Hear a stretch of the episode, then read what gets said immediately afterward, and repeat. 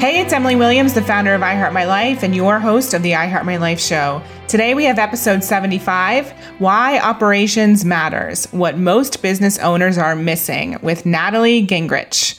So I met Natalie a few months ago, and she's actually responsible for us finally finding our own director of operations at I Heart My Life. We've also hired one of her other incredible certified partners within her company. And truly, she is churning out amazing operations experts if you are looking for someone in your own company. But we'll get to that in just a second. What Natalie talks about on today's episode is really, really powerful information for those of us who are visionaries, those of us who always want to go to the next level. We're always in creation mode, we always have the next bright idea. And the rest of our company has to try and just keep up. We don't put processes in place. We don't look at the metrics. We don't look at the numbers. We're just so focused on the vision and we can't wait to make it happen. So if that sounds like you. You're going to want to listen to this episode. Natalie talks all about why operations are so important. And even more important to me, she talks about her own journey to creating this incredible business, how she followed her heart every step of the way and she stood out stood up and got brave when it came to what she knew she was capable of. So get ready to be inspired. Let's dive in. Welcome, Natalie. I'm so excited to have you here. Thank you so much, Emily. It's just a pleasure to be here. I listen to your podcast all the time, so it's always nice to be on this side of the mic. Totally. So we are uh, a kind of new friends, but I feel like I've spoken to you so much over the past few months. So we're going to get into that in just a second. But I realized I don't actually know much about your background story. And so I wondered if you could dive into a little bit about how you came to do this work and the progression from where you were to where you are today. I know that's a loaded question, but our listeners always love to hear how people have gotten to this place. Yes, absolutely. I love sharing this story because it's unconventional, just like many of your guests and many of the people that you work with. But I actually went to college for, um, and I studied nursing. And so went through, got a nursing degree, went on to get a furthered my education in a specific type of nursing, which was in cardiac care. And as I was getting that, my master's degree, I was kind of thinking, oh goodness, like I love the caretaking part. I loved the science part but I could really see myself in more of the healthcare administration area. And so I also got a business degree as well because, you know, who doesn't need just multiple degrees? so I went down, you know, just a, a long path of educating and very much so over educating myself. And when I, you know, I exited there, I went into, obviously, I went into practicing nursing for a while all the while not being completely satiated and excited about what I was doing. So I went into um, some of the more more of the management side. We had a my husband found a job in Texas. We moved back to Texas, which is where I'm originally from, and the Medicare rules were were completely different from Colorado, which is where we were moving from. And so I had learned all of these skills in nursing, being the best, you know, all like everything. I had everything I needed.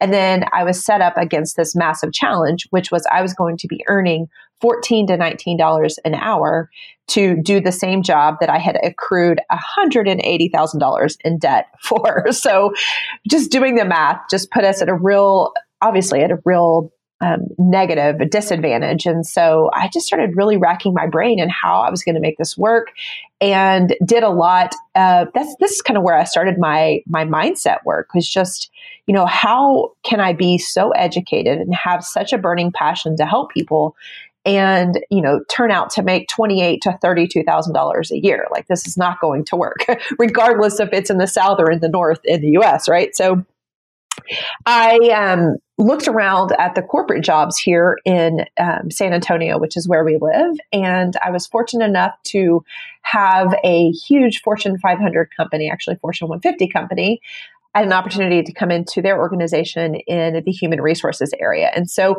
this opened up a whole dynamic that I never knew I was ready for and I never knew I was made for. So um, the operations, the world of operations really began. Of course, Emily, I wasn't calling it operations at this point because I had no idea what I was, you know, the path that was going to be ahead of me. But I was really successful in human resources space, came in, worked in about seven different avenues of human resources, both from recruiting, talent management, benefits. Um, lots of the development, the learning and development side, and loved it. When I look back, I can see that the the exact parts of me that loved nursing were the analytical side, figuring things out, really looking at how the pieces connect were the exact same things that were firing me up in the HR side. And so it's a wild ride. I never expected to be in this scenario, but because of my success in the HR and getting into leadership and executive leadership in this Fortune 150, I was then moved over to project management, which was 100% in my skill set. But again, not anything I had ever expected. And um, I ended up leaving that company after 15 years and serving as the as the chief of staff for the CEO. And so I had an amazing opportunity to really be able to meld what, you know, my God-given talents and gifts and be able to make a career and transition multiple times through a career to get to where I am today. So I left this Fortune 150 and went out to do something. Actually, I started following you right after I left corporate. I don't know if you even know that, but no. left, yeah, back in the Periscope days.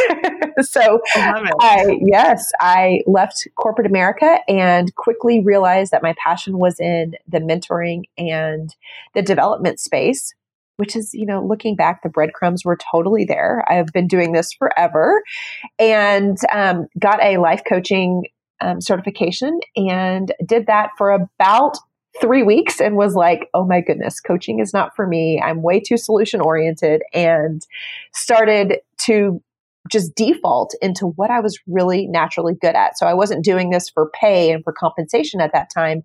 I was doing it for the group of friends that I had made online and helping them in their businesses. And it wasn't until they had came back and affirmed to me, "Hey, this is what you should really be doing." that it opened my eyes and that's when I really started to transition and to replicate what I was doing in corporate for that CEO and create it for the small business and specifically the online small business space, which has led me to the Ops Authority. So I now have a business called the Ops Authority. I've been here for four years um, working on my own and um, owning this brand and helping equip small business owners to transform their business through operations, which can seem really dry, but I think you and I will probably deep dive into how it's really essential for a scaling business. Totally. Thank you for sharing all of that. And I just want to go a little bit deeper into parts of your story to really figure out how this came to be, because I think people are going to be super interested. So, when you made the transition to Texas and you realized, okay, it's not going to work for me as a nurse, this is not going to be the, the, the best path, how was it that that opportunity in corporate even came to be? I know you had a business degree, but how did you even get the opportunity?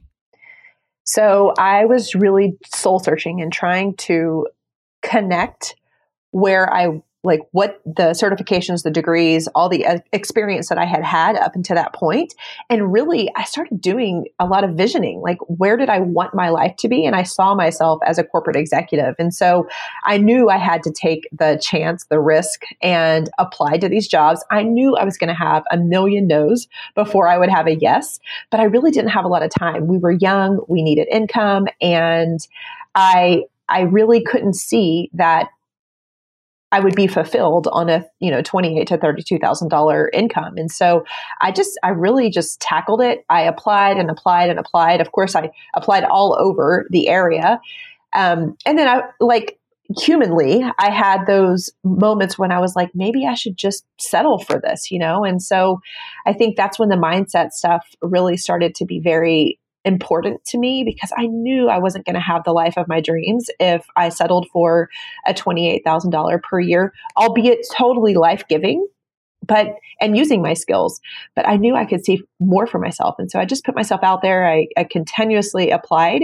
And what I was selling to them, which is what I pull out of people today, was the the soft skills that I have, the innate skills that are given to me even outside of I tied them to what I was doing in nursing. And trust me, the corporate corporate America does not care about what I was doing in my nursing, you know, in my nursing job role degrees. Right. They wanted to see how those skill sets could apply to them. And so it was a lot of selling. It was it was 100% selling actually. It was really how can I use my experiences to benefit them, which is the the, the thesis of what we do today, which is selling our services. And so bravery, getting out there, courageous, and telling a, a true story that is not a sales pitch. It's, I mean, yes, it is a sales pitch, but it's all true. And so just getting, I think once you attach yourself to an outcome and to a vision for what I want for myself, it was much easier to sell that to them.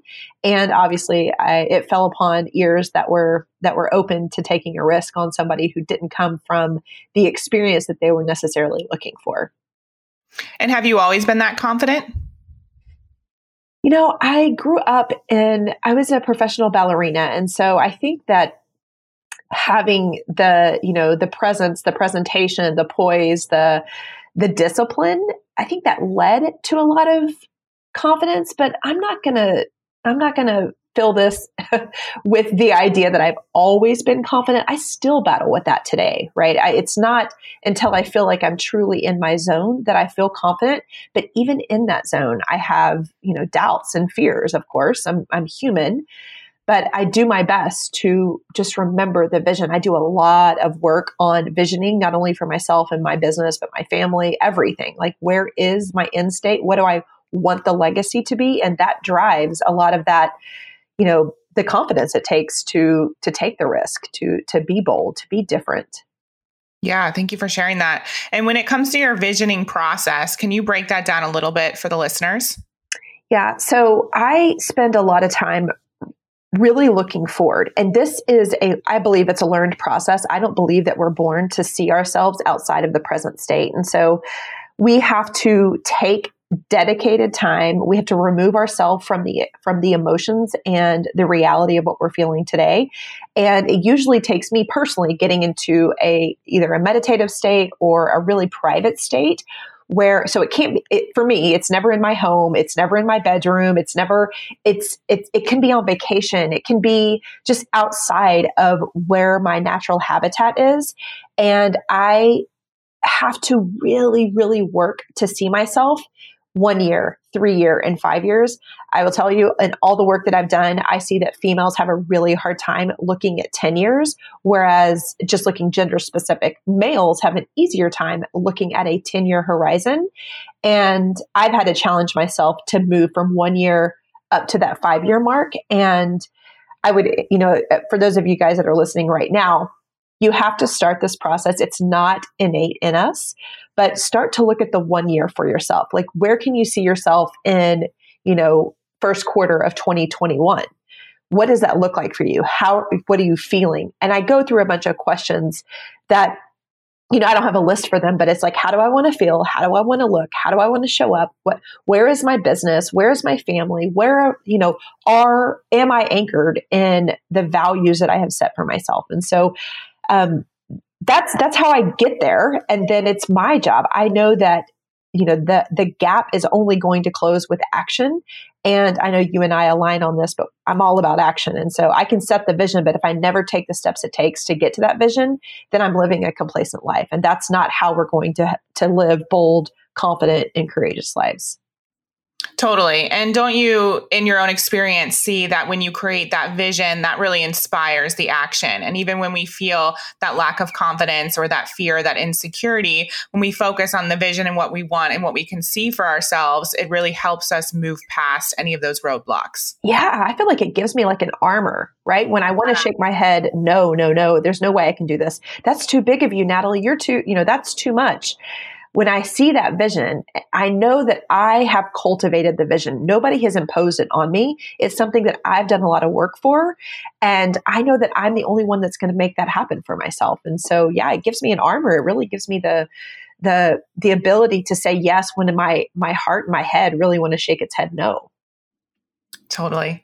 And so, back when you made the transition from um, nursing into the corporate space, I'm curious to know what your family, friends, and even your husband thought about that decision. I don't, you know, no one really. At this point, we were really young, Emily. Like we were, we were young. We needed income, and at that point, I think everyone could see me as a leader. I think that that's just a skill set that I've always possessed. And so, you know, walking into corporate didn't really shock anybody. I think that some people were sad that I was leaving the nursing space because I was really good at what I do. Like I connect to people very, very deeply and very quickly. And so, you know, I think some of my my family were like, oh no, like, you know, that that other side of the world is going to miss out on you and what is really special about you. And so, you know, they may have been sad, but everyone was mostly supportive. And we were, and we then, were in a place where we needed revenue, like we needed income. Right. So they were, you know, they were really supportive. And then what about when you left corporate and went into entrepreneurship? yeah, there's a little bit of a difference there. At this point, we were more, you know, financially, we are a little bit more stable. And we had, I think my husband, actually, I'll just kind of tell on him a little bit. He is much, he is very, very risk averse. And so he was just like, oh goodness, like Natalie, don't put us in harm's way. Um, I know you hear this a lot in your own coaching, but he was just like, you know, make sure that you've got a, you know, basically move very, very slowly so that we are protected and we always have kind of this nest egg, do whatever it takes to keep us safe. And he was always supportive. I don't believe he really thought that I could make this work. But um, overall, like no one's really pushed back on what it was because I've always I mean, I would never put my family in harm's way, but I also know that if I don't take the the risk myself, my husband's not going to move us forward in that space. So he's he's always going to be the more calm, steady rule follower, if you will. Um, he's going to have a corporate job forever. He's so brilliant. I'm always trying to encourage him to, to move over into the entrepreneurial space, but it's just not him. And yeah. I was raised with entrepreneurs. And so I think that's also a big difference. I was, you know, I saw, I, I saw a woman in the 80s you know grow a multi-million dollar business when no other females were leading big companies and so i think just having that model to me was a big difference from someone my my spouse, you know, my husband who yeah.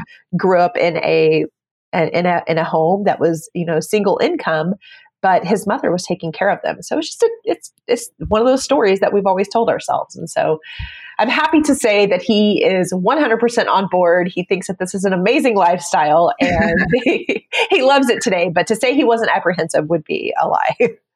Yeah, well, I think I, I, totally get that. And at the same time, I know that when we put out confidence and our spouses see that we feel strongly that something is going to work, or at least we have a hunch that this is our next right step, and we display that energy, that really helps them get on board in an even bigger way because no one's going to know what you're fully capable of but you. And so it has to start from you displaying that. Yes, yes. And all of my wins they may be wins to me, but they are like massive wins to him, right? Because he cannot imagine himself doing this. And so, you know, I, I'm super lucky to have his support, but also I think one of the one of the coolest and deepest, most meaningful things for me is when, you know, I remember when I would sell one course or get one client, you know, I would think it was just great. And he would just think it was just, I mean, just the best thing that ever happens because he really couldn't see it for himself.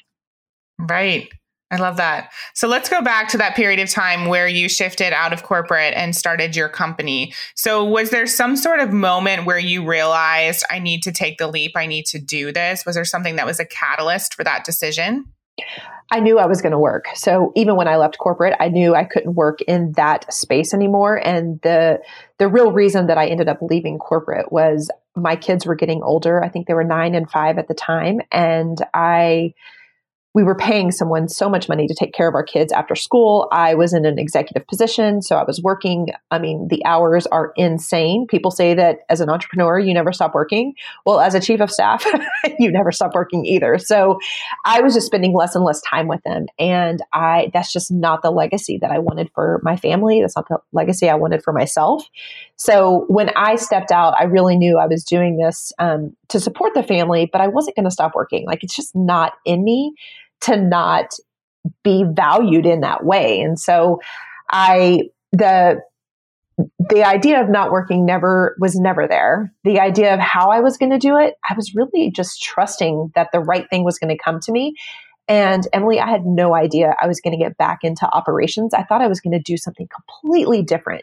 To tell you that today I am leading women and businesses to transformation through operations, it just never occurred to me five years ago. I really thought I was going to be equipping, you know, working women and helping them to navigate how to live a life, you know, full of legacy, which is exactly why I started following you. I mean, you were really modeling that, even though you didn't have children, and you, um, but you were living that legacy life that you had um, had envisioned for yourself, and you were taking the risk. And so I was surrounding myself by people like you, and learning from you guys, and and gaining courage, and um, just seeing it be done was really really important. And um, i thought that's exactly what i was going to do. I was my, my plan was to be a mini emily right?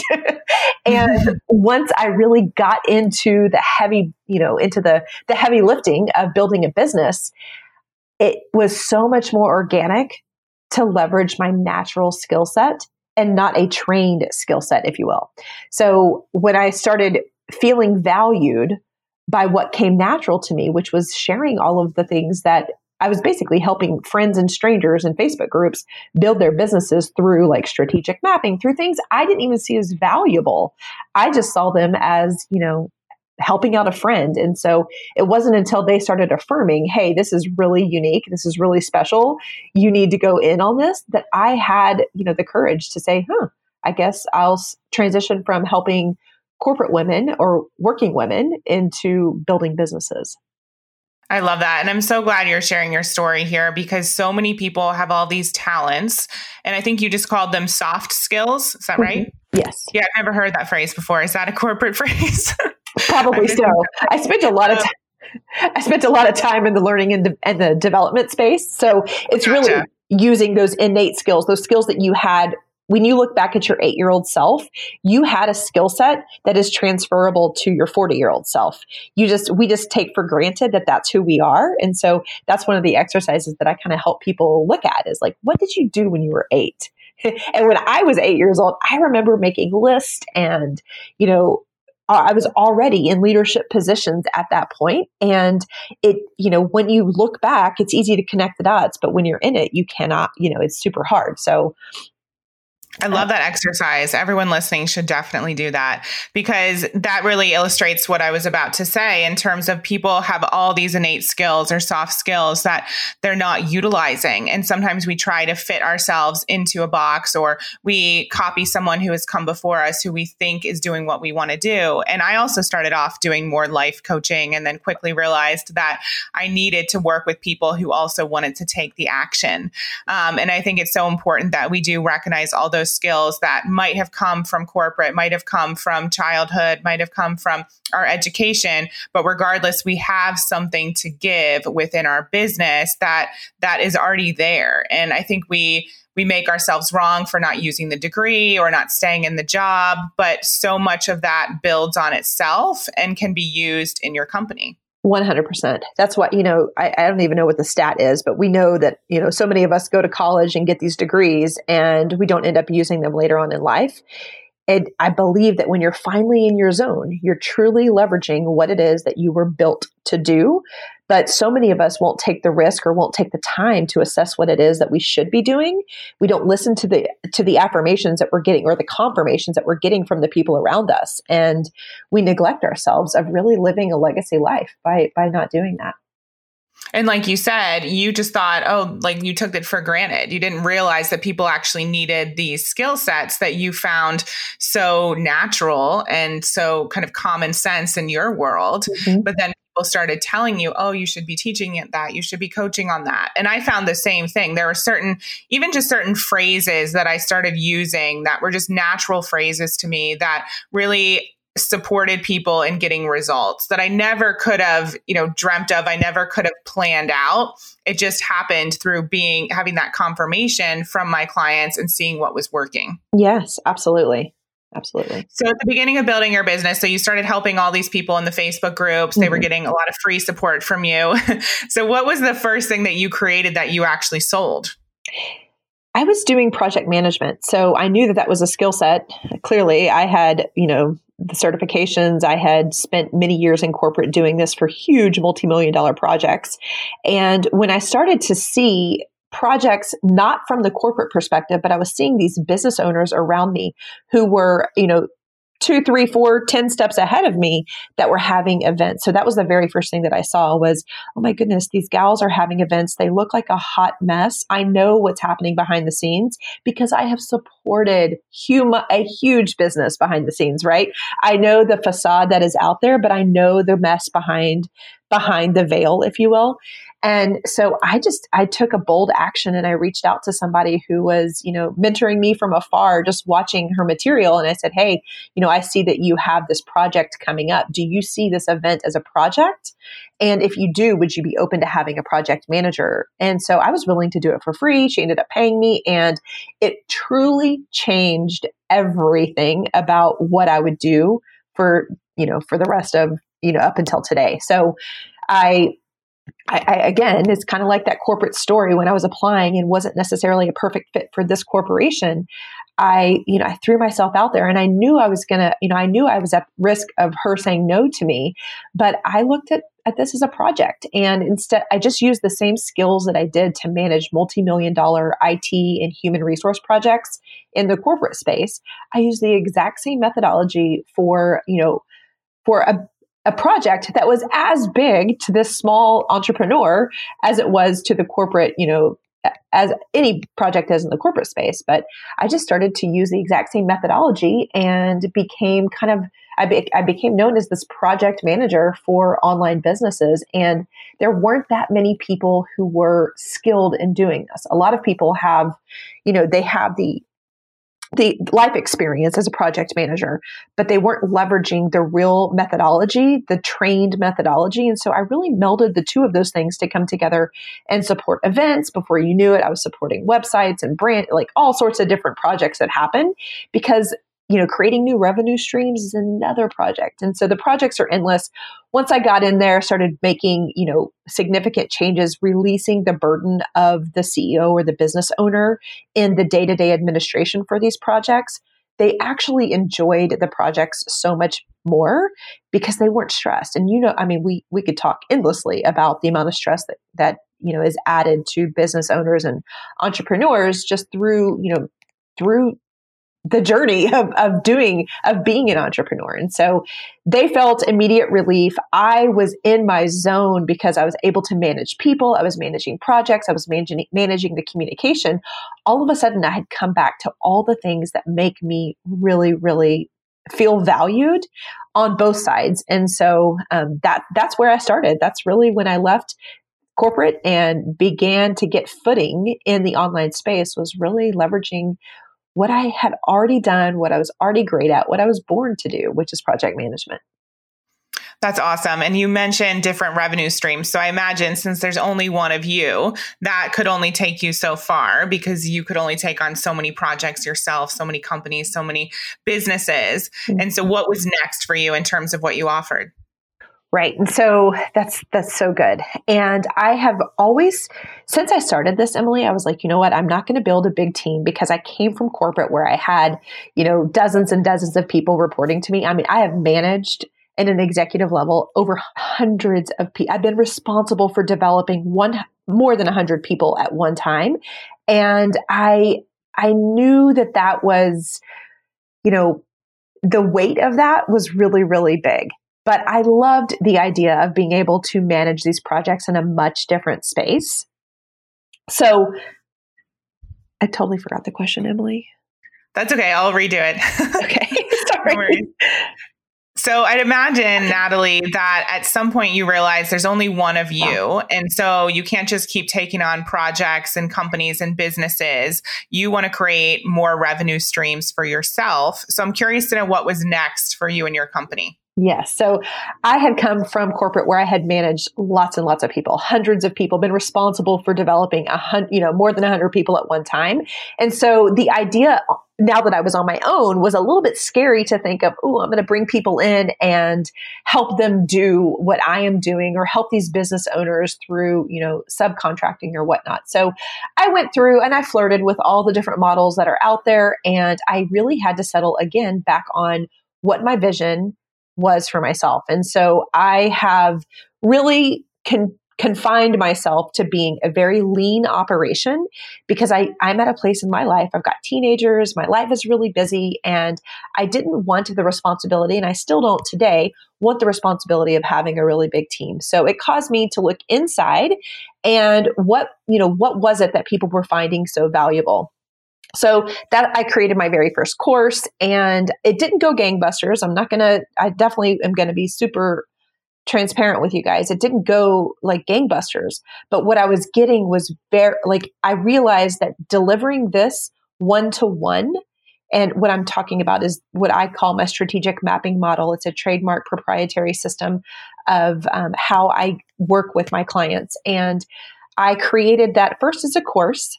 And then I realized that the best way for me to do this was in one to one administration. So instead of staying in businesses and doing project after project, I was now delivering um, on a quarterly basis. I was doing the strategic mapping model, and it was I mean, it was totally changing businesses. These gals and these people that I'd partner with who were typically more visionary, you know, very much like you and James, can see specifically you can see visions and can can really get there they need people to come in and help them do this. And so there's always a breakdown in the visionary and the person who gets it done. And so i was kind of that medium who was coming in to help them identify to help the visionary get these ideas and thoughts out of their head and turn it into something that was actually doable. And so um, once i realized that i had a significant value there I kept thinking, and I spent a year thinking, how am I going to multiply myself? Like the course, the course idea wasn't really working for the avatar that I was working with, which were these, you know, multiple six, seven, and eight figure entrepreneurs. Like sitting down and doing a course wasn't really going to do it. But I knew I didn't have enough time in myself to sit down with them, you know, and I didn't want to build a business just on that one stream of, of revenue for myself. And I also didn't want a big team. And so when I really focus on multiply, multiply, multiply, what happened for me was like, ooh, I can either go agency, which I just got through telling you I wasn't really excited about having a big team, or I could create something where I could have, you know, I could impart the knowledge with other people to be able to do this. And so that's what led me to this to creating a certification for director of operations. So amazing. So again, you were following those breadcrumbs and you were giving yourself permission to say, Hey, I don't want to do this. And Hey, yes, I want to do this. And how does that look? How does that fit within this company? Um, and then you created the certification. So can you tell us a little bit about the certification? Yes. So the certification, I mean, I am more in my zone right now than I have ever been. And I'm just so grateful for the path to get here. I'm so grateful for having the vision and, and, and having those exercises to, to truly guide me here. But the director of operations is exactly what I was doing in these businesses when I was doing one to one service work. So I was partnering with businesses and really pulling apart their operations looking and helping them develop their visions. And then I am the one that's responsible for the operations, the day to day management of helping the entrepreneur reach that vision. And so the vision is really big. It's got to be broken down. It's a lot of times there's many steps and many dependencies to get to that point. And so I really, I spent another year breaking down everything that I was doing in my clients' businesses. And I created, you know, these 10 modules I created a certification where someone has to come and they have to apply. It's not a course. There have they have to be a certain um, there's some criteria that is in place for them to have to go through because I, do, I want this to be something that I feel good about placing them. These these certified director of operations, I want them. I want to feel confident when I'm placing them with these you know multiple six, seven, and eight figure entrepreneurs that come to me looking for help. I love that. And I can personally speak to how incredible the work is that you do in the world. So I was referred to you by someone else who we were working with. She said she followed along with your work and you were the go to person. And so we got connected and got to talking about what we needed in our company. And we actually were able to hire one of the people who had gone through your certification program. And I have to say that you the group that you have and the women that come your way to be certified are all absolutely incredible. And the added benefit is having you and your guidance and you being along for the whole process. So when we actually had our interviews and we were trying to pick the right candidate, having you as essentially our coach and our uh, person in our back pocket giving us information and supporting us and even how to interview people and what to look for and who would be the right fit. I mean, that was invaluable. And I think that, I mean, to be honest, you need to be selling that on its own. yes. I, so it's included in the director of operations certification, but you know, that's just for the director of operations. So it's really two, it's two parts. It's facing two different ways. I'm training other people how to use my exact hiring system. But on the other side, for the entrepreneurs out there that are trying to build their businesses, I'm still doing this in a very, you know, tailored one to one way because I'm still very, honestly, I'm really attached to the outcome. I never, you know, I cause people to slow down when they really want to hire fast. I know that that's what we want to do. So it, it's innate for us to fill the gap and, and try to solve the problem really quickly. I was listening to your episode with Tasha a couple episodes back and i remember her saying that you know some of the biggest mistakes that we make is is hiring fast. And so i cause people to really look at this as a project. Like it goes back to the project management stuff. It i'm also leveraging all those years in corporate when i was hiring i was not fulfilled like but I, I took the best parts of that experience and i've created a another templated service where i can help people. And part of this is a as a project. But then the other part, which you and I and, and you, me, and James connected on, was just the real human side of like really understanding where it is that you want to go and then finding the right person and not settling for someone who's not going to get you to that place because there are a lot of great people in this world. I, I truly believe that most people are great, but not all these great people are going to be the perfect fit for your business. And so I like the personal side of you know, making sure that Emily and James find the right person that's going to give them, you know, a long, there, there's not going to be turnover. We're going to really get somebody who matches on a values level and not just on a skill level. And so I, I loved partnering with you guys to find this person and um, just I, I love what i'm doing like i really feel like it all led to this and one part of me is training people and the other part of me is helping people find these trained professionals and even if they're not in my group i mean i don't have all the people in the world in this group if if they're not in if what you need is not inside of my you know certified director of operations we're going to find them elsewhere Exactly. Yeah, I love that you're so committed to us just finding the right person. And so I'm curious to know a little bit about, you know, you've been in the corporate space. I was never in the corporate space. I've always worked for small businesses before I worked for myself. And so what do you see as the top kind of mistakes that entrepreneurs make, especially those of us who are super visionary? Um, and I'll just speak for myself first and foremost. The one mistake that I, or the one regret I have, I should say, is not hiring quick enough. And I don't mean like fast, like doing it in mm-hmm. lightning speed, but I mean at the stages of my business. I, I, mean, I should have hired a director of operations like five years ago. I keep telling the person we hired that exact thing. And so, would you say that that's one of the top issues that entrepreneurs and visionaries have is is hiring too slowly?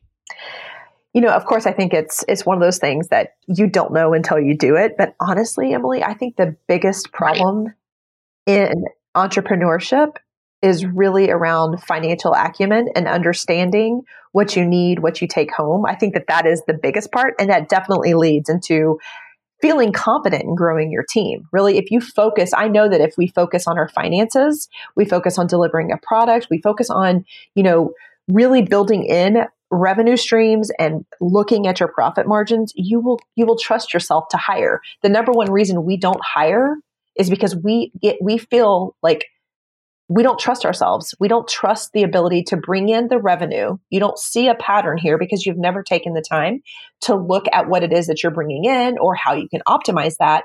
So you don't feel like, yes, I'm ready to, to bring this on. We feel the weight of, oh my goodness, if this, if this ship sinks, I'm not going to be able to pay this director of operations or this, you know, assistant.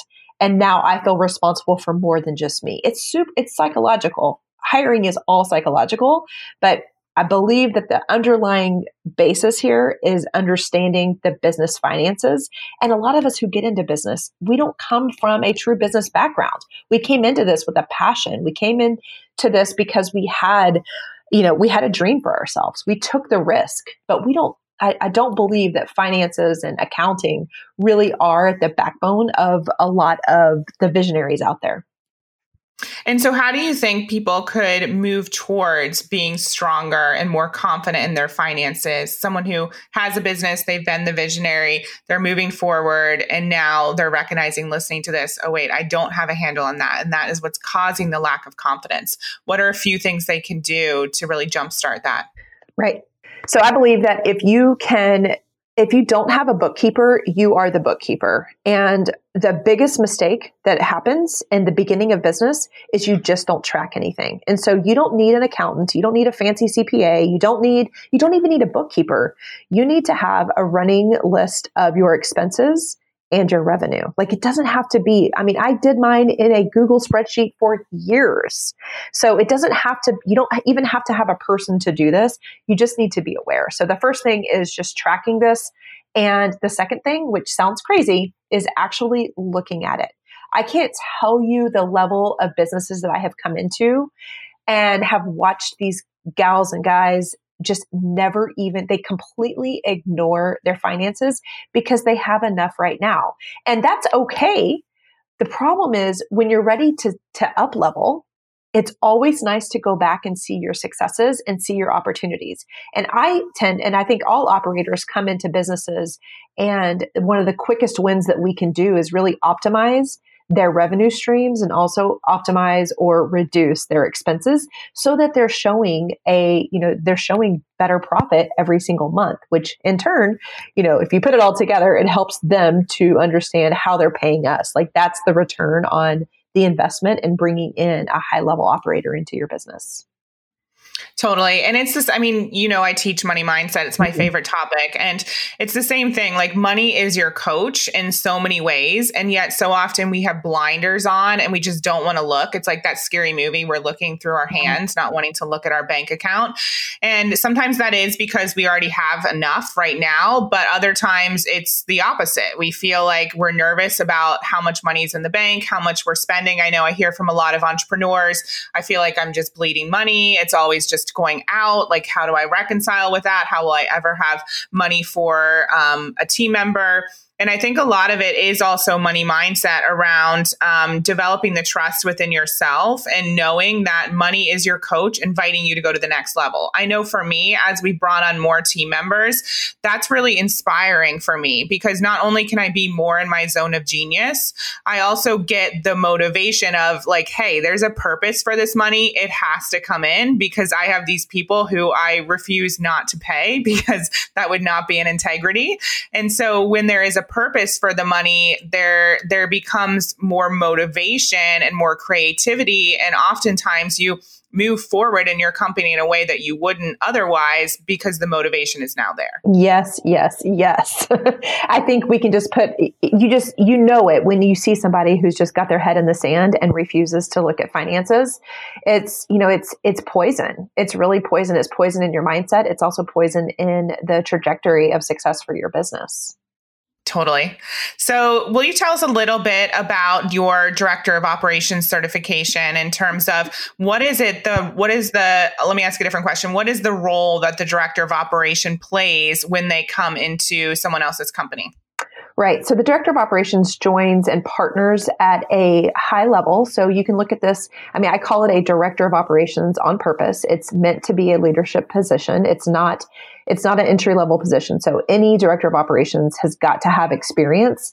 And the, one of the cool things is they don't need to be experienced in the particular, you know, industry that you are in. They need to be excellent and proficient at you know running operations for another business and so when they come in i really encourage them to use and they all will use the strategic mapping model and to get on level with that CEO, the new partner that they are going to be representing, and allow you, what it allow the strategic mapping model allows you to step in to Emily and James business, right? It allows you to come in to understand what their visions are, how big it is, what you know what the, what their ideas are right now. And i think a lot of times when we walk into businesses we are not able to get that grand scope and it leads to confusion it leads to a lot of communication breakdown et cetera. So they will come in and understand where it is that you're going and then understand how i mean you you learn so much about the business and the person behind the business when you go through this because you're taking it all in and you're understanding where you fit. You're also learning their level of leadership and everyone's different. There's no right or wrong to me but some people are you know micromanagers some people are macromanagers some people are going to want to stay in the day to day some people are want, are going to want to completely not want to manage people and so the director of operations comes in to under the first thing they're going to do is understand where you want to go and then they're going to leverage the skill sets of project management of prioritization and really managing the team so that the CEO and the leader of the business is able to elevate themselves into a place of creating content, creating strategic relationships, and doing what it takes to build their brand all while the back office or the things that happen on the day to day basis are being managed by the director of operations. The director of operations isn't the person who's actually writing the sales copy or creating the website. They may have those skills, but a director of operations is literally meant to be the director between the CEO and the team that is actually implementing. They are the, the, the official project manager, making sure that everything happens to reach that vision that that the that the visionary has set for the business. And so they come in and the easiest way to look at this is to manage the team, the people, the processes and the projects to make sure this gets done. Number one, it gets done on time under budget, but it also is marching towards the idea of uh, accomplishing the vision. So that's how we measure ourselves and our worth in a business is how close are we able to get to that vision in a shorter time period. Yeah, and I have to say, Megan, who we hired through you, has been absolutely phenomenal in terms of helping me get clear on the vision and actually seeing the vision before I even explained it to her, mm-hmm. which I think is really amazing. I'm not sure if everyone has that skill set, but she came into our company and very quickly was like, okay, well, I imagine this is where you want to go and this is where you see yourself. And I was like, yes, you are spot on. Like, how did you already know that? And it was really exciting to me as the visionary surprise, surprise, that we got to spend so much time focused on the vision and getting clear about when we're going to pivot, what it looks like, what the the goals are for five years, ten years down the road. Um, because I do feel like we're still playing in a in a in a role or playing it safe to a certain extent. And i see so much more for our company. I see so much more for myself as um, a personal brand for james as a personal brand. And so we do have huge visions. And to have someone on board who really gets that and then also of course gets the day to day and gets the the the projects that are currently moving the needle for us and mm-hmm. recognizes that of course those are also super important it's amazing to have that combination and to also feel like you're no longer alone in the running of the company Oh, yes. I mean, that partnership is everything. And that's why I believe that this is like people come to, they want a director of operations kind of in that pre scaling phase. But if you truly want to scale your business, the partnership of a director of operations, it is, I'm, I don't want to sell like snake oil here, but it is the magic behind it. It allows the visionary, someone like you, Emily, to be able to state the vision and trust. If you've got the right partnership, to trust that you're going to take the right actions, that the right people are going to be on the bus to actually make these things happen for yourself so that you can continue to be in that visionary state. You don't have to revert to a to a state that isn't your natural place, which is the management of the day-to-day, creating the relationships with the team. Like that is not who most visionaries want to be. But we find that's how we build our businesses is by trying to be this kind of Jekyll and Hyde, which is not bad. Like we all do it. And I consider that bootstrapping. But once you can be in a place where you can truly allow someone to partner with you, you take care of the visionary, they take care of the day to day. It'll elevate your brand, your business, your life, your legacy, all of those things.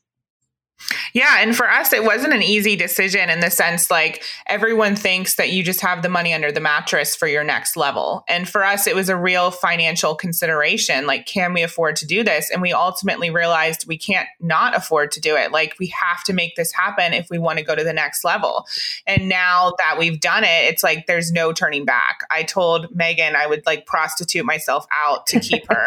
I'm totally joking, by the way. Yes. But like that's the that's the extent of like the difference that this has made in our company and all of our team. You know, we we try and do everything on our own. We try and learn all the skills and we try and be the manager. And like ultimately, we get to the point where we're like, this is not working and this is not in service to the vision. And if the vision is so big and you don't have the people, like you said, on the bus to get you there, then what are you actually doing? We're just staying stuck. Yep.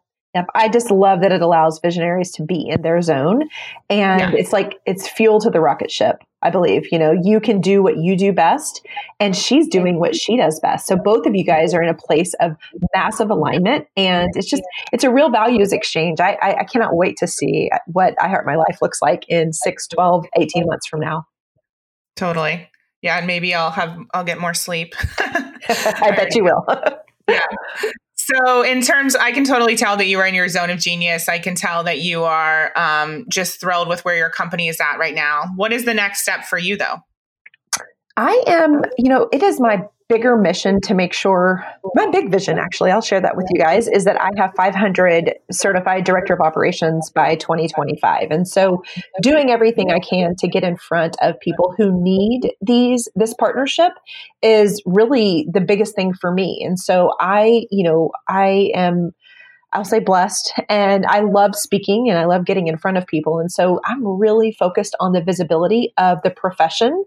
I am one i just will not do this outside of integrity. And so i'm going to make sure the right people come in but i'm also going to make sure that i continue to sell the profession and and share with with others what this profession can do for them. And i i just I do not want to lose focus of that and let greed, money, you know, anything else kind of get in the way of the quality of the profession. I really feel like I'm going to be a conduit for a ton of women, 500 lives and and using natural skill sets to to help on both sides, not only the financial freedom and the liberty of being in your zone but also for businesses like yours emily to where i can come in and and show you that there is another way of doing this that there is more sleep there is more financial freedom that lies for you as well Totally. I love that. And I'm not sure if you know, but we actually hired one of your other um, certified partners. I'm not sure if that's what you call them, but that's what I'm calling them certified operators. And um, she's one of the mentors in our mastermind for our clients. So I can totally vouch for the fact that you obviously are in integrity and bringing in the right type of people, um, serving them, certifying them, and then sending them out into the world to help all of us who need it. Yes. I love, I didn't know that. That is awesome. Yeah. Awesome. Cool. So, one of the final questions I want to ask you is something I ask all of our guests. I'm curious to know what you would say to our listeners. What's one way that they can create a life that's better than their dreams? Take this, take the time, do the exercise that we talked about earlier. Really start to understand what your vision looks like. And, you know, there's a lot of different prompts out there, but just like I talked about in this episode, really understanding what it is. Imagine, close your eyes, get outside, go somewhere, take a trip, do something bigger. Get uh, it really changed for me when I got outside of my house. Um, this was too safe for me, and I really needed to be in a place of real freedom, experiencing um, and painting the picture of what it could be for yourself. And this doesn't have to just be, you know, I'm not just talking entrepreneurship at this point. I'm talking just really to live the biggest, best life for yourself requires you to dream it and to see it first. You won't know if you're if you're marching forward in the right path if you never cast the vision for it. And so number one thing, get out there, create a vision and do it. And once you master it for your, per- it's usually easier to do it for your personal life, maybe your family, maybe your health and then get into the business side if that's, you know, if that's something that represents who you are. I assume it is if you're listening here, but um, I I believe that the vision is the base of of living a fantastic life, and outside of everything else, that's what I want for the people that are closest to me. Love it. And I will say that one of your podcast episodes, episode four, I believe it is, you had a freebie where people could download um, a PDF yeah. worksheet that helps them with their visioning. Yeah. Would you be willing to share that link with our audience? I love it. Yeah. So if you go to the Ops Authority, which is the name of my business, but go to the opsauthority.com forward slash mission you'll be able to download that there. But it walks you through mission, vision, and values. And that's really the core of all of my work. I know I sell operations, but I'm I'm not able to build my own business or partner with somebody else without knowing what their mission and vision are. And actually in the hiring phase too, like I know you and I talked about that. Like, what are your values? I need to know values because I cannot match you with somebody who doesn't have who doesn't share the same values. That's been a big um, it's a big it's a it's just one of the easiest ways that I can be successful in matching folks. Yeah, just like any other relationship. Yeah. It's Megan's my work wife now, I guess. Yeah. yes. yeah. Awesome. Thank you so much for your time, Natalie. I know that this episode is going to serve so many people in many, many ways from understanding the need to be bold in our lives and sell ourselves and sell all, all of our amazing skills to following our heart, visioning, following those dreams, and then obviously getting that operator in your business, getting the support that you need, being clear on the, the mission and the values. All of it has been absolutely amazing. So thank you so much for your time. I hope you loved today's episode. Natalie is someone special and definitely someone to watch in the online space. I know she's truly just getting started and she's going to change the course for so many business owners. And I want to encourage you to download that freebie that she recommended. We'll definitely post it in the show notes, but I just wanted to share that personally, I've gone through the exercise and it helped me get so clear on my mission and vision. And I actually shared that exercise with my coach, and he said that he wished all of his clients had come to him with all of that figured out. So trust me, it's going to be a game changer for you. Talk to you soon.